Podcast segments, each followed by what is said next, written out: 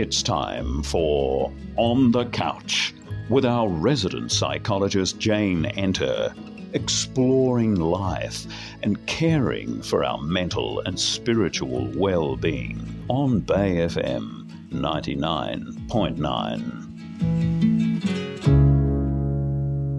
Welcome to our regular On the Couch segment with local psychologist Jane Enter, who's based at First Light Healthcare, Byron Bay. In the first edition last week, we started a conversation on the issue of having loved ones and people close to us with completely different views to us on the COVID 19 pandemic and vaccines. It continues to be a subject dividing families, friendships, and our community. We've had a big response to last week's conversation, and we'll spend today's episode teasing that out some more because it really is affecting all of us. Jane Enter, great to speak to you once again. Thanks for having me back, Fern. Look, before we get into it, hooray, we yes. are out of lockdown. That is no doubt a massive relief for everyone. What difference will it make for our mental health here on the North Coast? I think there'll be a variety of responses, and I'm already, you know, I spent yesterday at work, and there was a variety of responses, even in the the group that I saw. Some people were really excited. They were especially happy for their children who have really struggled and suffered, not seeing their peers and feeling isolated and not being able to play with other kids. And some people were like wary, as in, I'm tired of being locked up, closed down, I would like some certainty.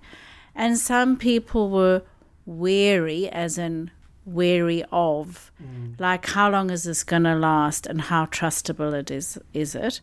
And some people will like let the good times roll. So i think in terms of mental health i read a right, wonderful article from a psychologist in melbourne who spoke about the cycles of stress. And this is another cycle. We're out. How long will it last People are scared, you know, one case and we're all back. So no one is taking anything for granted. It feels good, but how long will the good times last? Good question. Well, the sun's back and it really feels like summer, so that's another positive as well. Great timing. We got very good feedback, Jane, about our chat last week, but some people felt that I could have probed you a little bit further on some of the things that you said. So I'd like to take you back there today. We were talking about people who are holding some extreme views on the coronavirus and vaccines. And I, I, do understand the position you're in as a psychologist, of course, who you've got clients coming to you, some of them uh, with these very views. So you do have to be watchful and mindful about what you say in these interviews. But I had someone say to me, just because people might have a valid basis for having some of these views, due to whatever happened to them or whatever they experienced in the past, as you said, doesn't make their views valid or true. What do you say to that? I say valid or true for who? Because that person has that belief and it's valid and true for them. Whether it holds up in the external world, I'm working with that person, where that view came from, what it means for them, how it came to be formed, how it shapes them, that's their validity and truth. And I've never found it helpful to say to people, hey, you're talking absolute nonsense, because I don't think that's a useful thing to do. I think it's much more useful to find out why they think that way. Where did that view come from? How do they make meaning out of it? I think that's a much better approach. One person said, when people express such extreme views that have no basis in fact and move into the realm of paranoia and delusion, shouldn't we be pointing that out to them? It's not about labeling people. Well, first of all, I'd like to talk a little bit about labeling. I'm not a fan unless it's for a court report or an insurance document. And why is that? Because labeling is simply a set of criteria that professionals have to try and understand various categories of behavior and mental health issues. It's not a deadly accurate thing. Years ago, being gay was labeled as a mental health disorder. So were many other things. Society changes, labels change. I think what's much more useful is dealing with symptoms and experience. So, if you take the word paranoia, which is about false beliefs, just say I'm Richard Dawkins sitting here, and I'm not so keen on the whole God story. I'm an atheist. Just say I was that. So you come in, you tell me you believe in God, and I say, You're paranoid. You've got a false belief. I don't think that's going to go very well. So I think one has to think about where do these beliefs come from. So, in a prison system, it is healthy to have a degree of paranoid behavior to protect you you think the world isn't out to get you, you will not last long in some of those settings. Yeah. When you feel um, scared and vulnerable in the world, paranoid thinking makes you feel safer and as if you're doing something to protect yourself. So often, paranoia has a protective function, working out how that has manifested and developed and what the function of it is in the person's life is a much more useful way to me than to just tell them you're crazy. So we need a better understanding of this. Some people might say, are we helping them by pretending that their views are right or carry the same weight as views that are based on evidence, evidence and that you can back up? I think the word pretending is in- interesting because if you are tr- truly curious about someone and you want to know what has happened and why they think that, I don't think that's pretense. In a therapy session or when you're talking to loved ones, I think being curious about how those views developed and understanding them is a much more um, positive and unifying way to go so that you can ask questions and raise doubt and be curious. And I'll give you an example of this. A long time ago, I saw a person who was really, really paranoid. They were absolutely distressed and believed very strongly their phone was being tapped, they were being followed that the special power somewhere had the ability to explode their phone in their hand. And, you know, it took them a very long time to come to my office because they had to take many different routes because they were being followed. And we had a very trusting relationship. And I said, okay. Now, I could have spent a, a while telling him that, you know, you're a bit crazy, that's not happening. And I thought, you know what, it's not going to really help. What's more useful is for me to say, hey, why don't we go down the street together? I'll walk behind you, I'll be the one following, and I will tell you if there's anyone else following you. And if I don't see anyone, do you believe me enough that we need to then go and get you some extra help? He agreed. Of course, we went for a long walk. There was no one following him. He believed me. We got him the help. I thought that was a much more useful thing to do than argue about his belief mm. system. So I think, you know, you have to be practical and work with who you are talking to. And if it's a family member, work with who you've got. And that connection was able to really turn him around because he trusted you and you showed him, not just told him. Hmm. And I think trust and having that level of trust with somebody is your best basis for them to know if you're questioning them or disagreeing with them, it's because you love them and care about them, and they trust that, that you have their best intentions. Mm. Because with a lot of people, um, that hold these views to that extent and, uh, you know, have some paranoia, it's because that trust was broken in the past. You said something you said last week, we'll come back to that point. Something you said also last week is that nobody really knows the truth about what's going on, and there are many questions and unknowns, but the best possible scientific knowledge today. As we just heard on our program earlier from uh, Professor Dominic Dwyer, who's a, a leading Australian expert in virology and infectious diseases. He was part of the uh, World Health Organization team who went to Wuhan to investigate the origins of the virus. The best evidence tells us that this coronavirus most likely came from a bat to humans and probably even via another animal. That's the best knowledge right now. And he said that vaccines are the main way out of this. It's all we got right now. There's nothing better. That's the overwhelming medical scientific consensus right now.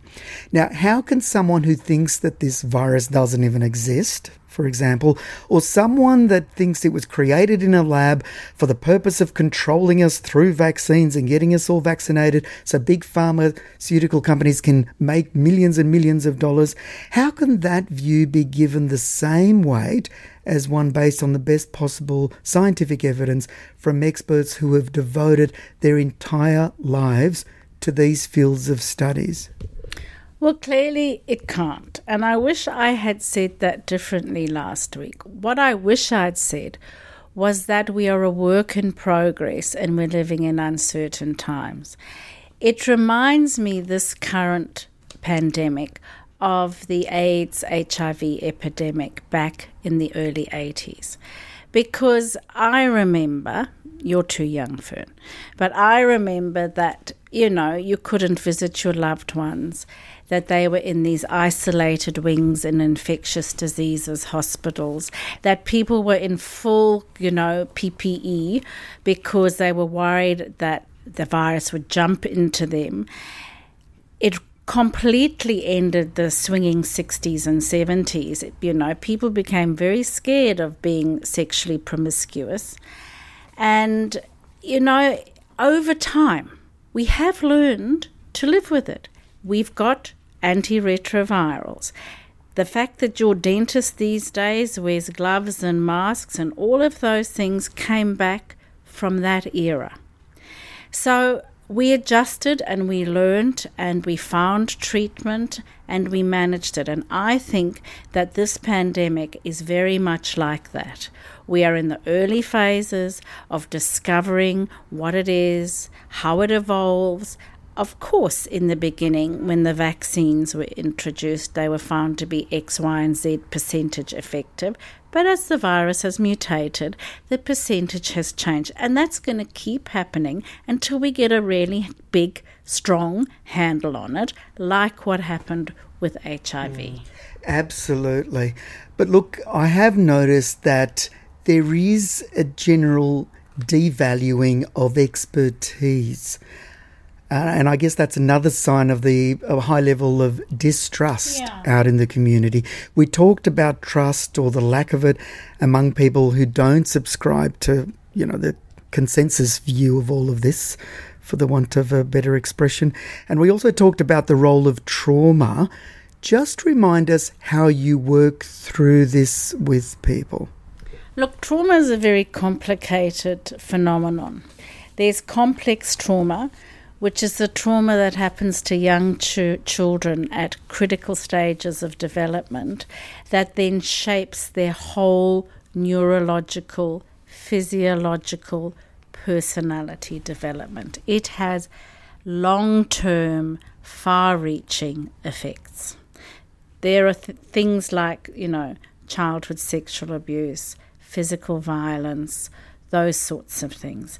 And then there's a simpler kind of trauma where you're in a car accident and something dreadful happens and you keep reliving that car accident. And then there's war trauma where you're going to battle and you've got the famous story of Vidal Sassoon in London after the war. A car backfires. He drops to the ground because he thinks he's back. Just by that sound, he goes back there even though he can see he's in London. So that's how powerful trauma responses are. They are um, part of the primitive brain system. You have a amygdala in your brain, it's an alarm system. It goes to your limbic system, and you have a huge response. So, in this current environment, I haven't had one client in my office who hasn't had some traumatic experience in their lives which influences how they're responding currently to the idea of vaccination or trusting authority. And the hippocampus, which is the part of the brain that makes meaning, their hippocampus makes a different meaning to things like forcible being asked, sorry, to be vaccinated or being encouraged. They have doubts about authority and doubts about whether they're being told the truth and they're frightened. And that's what I said in my first interview with you. Whether you're going to get the vaccine, you're scared. Whether you're not going to get the vaccine, you're scared. And you've got to work with what that means and what, how it, you know, affects you. Understanding that then you can go from a different place. So, give us an example of how you're working through that with uh, your clients, speaking generally. Um, well, first of all, you find out what what they're frightened of and why, and where did that come from, and what is their response like, and how does it function for them, and is it useful and how is it currently affecting them? And a lot of people say to me, Look, I'm up all night researching, finding information, and they're tired and they're anxious. And then we might discuss well, is that research late at night actually like showing you a horror movie when you actually need to switch your mind off, calm down, and go to sleep? Because when you've had sleep, you get a better perspective of everything. So it's working with the symptoms, the effects on them, and trying to get them into a place where they feel better and make better decisions for themselves. Mm. Well, I want to mention an example of here and today, and I've got permission to relay this example. One of my sisters who lives in Perth, Sonia, and I love you very much, she's listening. She's given us permission to share her story because she's hoping it will help some people. She's got a deep memory, body memory, of having her ears pierced as a child. She was probably two. It happened back in the old days, back in the old country in Europe, southern Europe. And the experience was hugely traumatic. Um, she obviously screamed a lot. It was very, very painful. And this was inflicted on her by the people, by my mother and grandmother, without knowing the people whom she trusted in the world, the people that were supposed to look after her and not hurt her. And then later on, when we were five and she had to be vaccinated before we immigrated to Australia, she still has a very vivid memory of screaming her lungs out of the pain of that huge needle and the insertion of the vaccine. And it's had a marked effect on her in her life, so much so that she's had a lot of distrust of authoritative figures and doctors and vaccines and needles. And she's been really struggling with this whole pandemic and vaccines, and she's working through that. And she's working to rebuild that trust. But she's made the connections recently, only recently. We made the connections jointly of where it comes from. And it was like a light bulb moment yeah. for her and us. And there must be a lot of people with that kind of similar experience. What the reason why they're not trusting the experts in this field that have devoted their whole life to this, like Professor Dwyer that we've heard from, who is very genuine. He's gone into it for all the right reasons. He wants to help and serve humanity. So, in this time of a crisis in his field, why wouldn't we trust him? Somebody like him. Well, what I think was really wonderful was that when you interviewed him, he was very honest. He didn't say he knew it all. And I think that is trustable. It's when people make big definitive statements, people query that. How can you be that certain? It's when you come from a place of saying, this is what we know and this is what we don't know. I think that makes people feel more trusting. I think taking the time as you have, Fern, to actually talk to your sister and discuss with her where this um, fear of authority came from, that's a really useful thing because trauma is one of those things, and I'll give you an example. You go for a bushwalk, you get bitten by a green snake with pink spots. You come out of that bushwalk, you have to go to hospital, you have to have anti venom. It's traumatic. You nearly lose your life. You don't then say, Oh, I will only be frightened of a green snake with pink spots. Your brain wants to protect you, so it generalizes. Slithery things become frightening. And I'm thinking of your sister. You know, you get needles with authority, it hurts, something's going into your body, you're scared. You generalize that. You don't only say it was only for that at that time, it becomes a general fear because your brain is wired to protect you. So it's interpreting danger everywhere to keep you safe. And a lot of my people that I see, you know, they're scared for example, their children will be forcibly vaccinated. Why?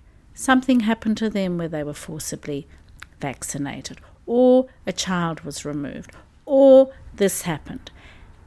It comes from places that are real and valid for them. And understanding it rather than telling them they're wrong is a much better way to go, in my view. And how would you work with somebody like my sister through that process? Look, if it's um, confined to a couple of incidences, I would actually get EMDR treatment. It's 80% effective, it's very good at disconnecting the event from the feeling so you feel more relaxed.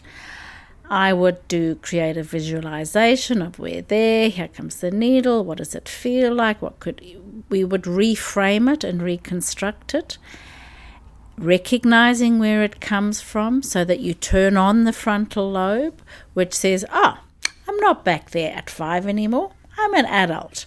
I can tell them how I feel and what's going on, bringing that back online relaxation, teaching the body to be relaxed while that is happening, happening rather than being tense. There's many things you can do. But really, you do need to work through it as it's in the body. Yes. Because the light bulb moment and knowing it not, is not enough. No, you need somatic work. Beautiful book, Bessel van der Kolk, The Body Keeps the Score. The body remembers everything. The mind can trick you, memory can play up, but the body is an accurate record of the things that have happened and it needs to be worked with. And just explain what you mean by somatic work for those that don't know about somatic experiencing. It's going into the body, into the places, finding the safe places, working through how your body has stored it. It's layered work that involves using the body and its memory and its experience and its feelings to help inform and make deep visceral change. So it's a process and it takes time.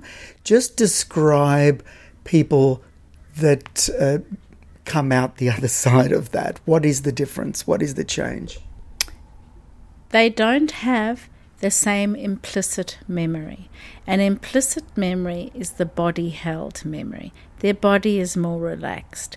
For example, um, I had a client a long time ago who had a injury and they carried their body in a way that was reminiscent of that injury. They weren't conscious of it, but the body was shaped in a way that was protective mm. of protecting them from the injury.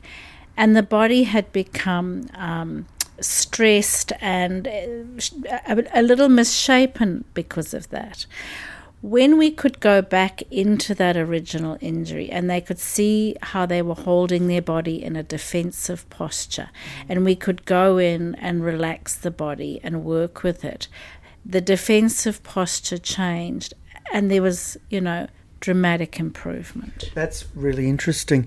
Do you also develop more trust necessarily? I think so because your body's more relaxed and it doesn't hold tension and fear in the same way. It feels comfortable inside, and you feel at peace and more relaxed inside and more open, literally, because your defensive posture has now shifted. And the feelings that uh, other people want to do me harm, does that get better as well? I have seen it get better because there's a sense of I'm okay, it's all okay. It returns to the body. And that was something that happened then. What's happening now is very different. Yes, and the the body and the brain makes that distinction. Now, I'm finding everyone retreating a bit. Well, that might change now that we're out of lockdown, but I, I know I was a bit, uh, but even more so, people who don't hold the consensus view. They seem to be feeling under siege. Is that what you're seeing? Yes, they are feeling one out, um, distant, you know, sort of removed, not understood. But I'm seeing it on both sides actually. I'm seeing it on the side of people who have been vaccinated in terms of being called sheeples and being um, basically told they're idiots and puppets and all those sorts of things. And then I'm seeing um, rhetoric where other people are saying if you don't get the vaccine and then you end up in hospital, you shouldn't be given medical treatment. And I think that's appalling. I think our aim is to be a community and to work with each other and not to bring this kind of dialogue in, but to bring curiosity and understanding and support. But are you concerned that this is going to get worse, though, as more people get vaccinated, the vaccinated versus the unvaccinated, and then when passports come in, travel passports or certificates for people that have it? Um, I mean, it's really going to create a major divide, isn't it? I fear so. And one of my clients said it so beautifully. They said there's going to be medical apartheid. And that really stopped me and made me think because is that what we want in this world? And, you know, I think there's a lot of um, thought and philosophical thinking we have to do on how we're going to manage that. How do you think we can manage that so we don't go down that road? I'm not sure yet. And the reason is I can only tell you how I'm going to manage it. And that's, I'm not going to discriminate for me. People come and see me whether they're going to be vaccinated or not. I want to support people. And I, having grown up in Africa, I'm not a fan of apartheid. So we've got to be mindful that we don't exacerbate and we don't contribute to this divide. Jane, I want to finish with something that I, I want us to come back to in a future episode. It's something that I've been denying and struggling to come to terms with myself. And that is the almost undeniable fact that life will never be the same. It will never go back to where it was before.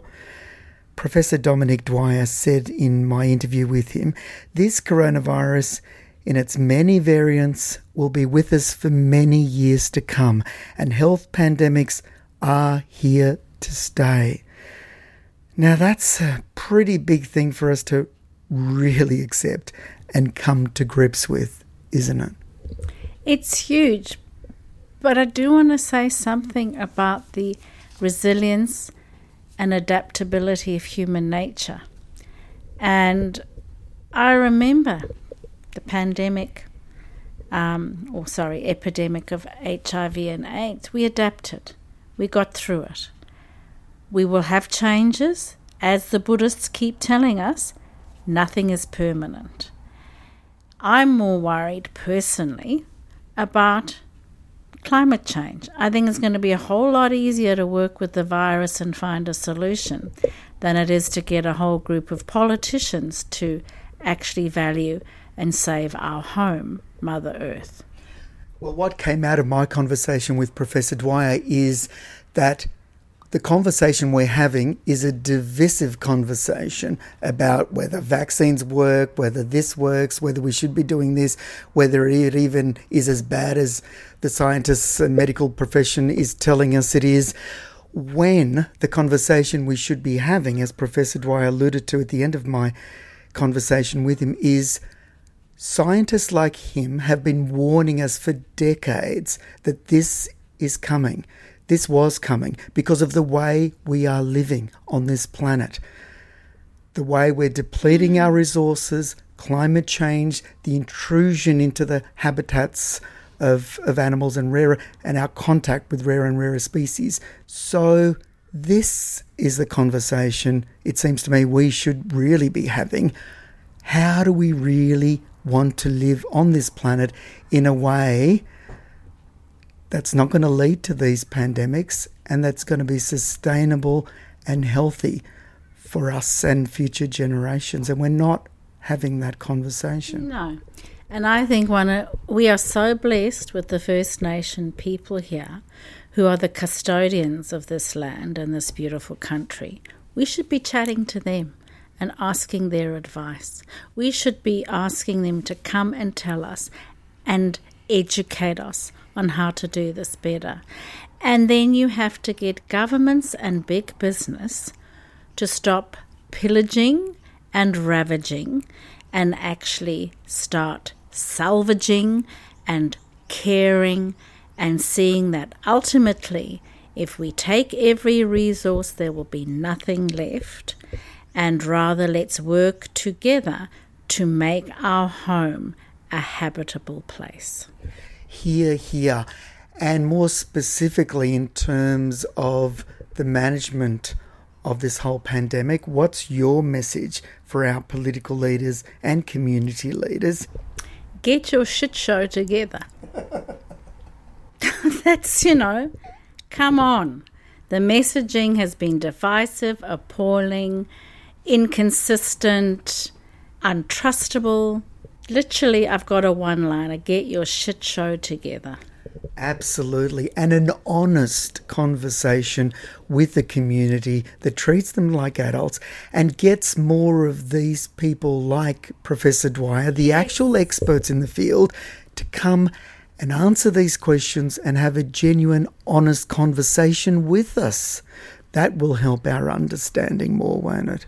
Absolutely. When you look at the way Jacinda Ardern handled New Zealand in her PJs at night, talking every night to the people of New Zealand, informing them. She didn't pretend she knew everything. She didn't come out as an authority. She came out as, this is what we know so far. Let's all go to bed. And off she went to bed in her pajamas. We need leaders who tell us the truth I know it's wishful thinking, but I am a big optimist. We need people who'll sit down and say, Look, I don't know that. This is what we do know, and this is how we're handling it, and this is why. And they should have a scientist, like Professor Dwyer, they should have a health minister. They should have a group of people that update the community and inform them as we go and don't pretend that they've got it all sorted when they clearly haven't. Hear, hear, but Gladys doesn't want to talk to us anymore. well, not as much. In the meantime, let's all rejoice in our refound freedom with the end of the lockdown in our region. In the next edition, we're going to look at one of the manifestations of the heightened level of anxiety and stress we're all experiencing poor sleep. Why is sleep so important for our mental and overall health? And how can we improve sleep? Looking forward to that. Jane Enter, our resident psychologist, great speaking with you again. Thank you very much. Thank you, Fern, for having me back. It's a pleasure.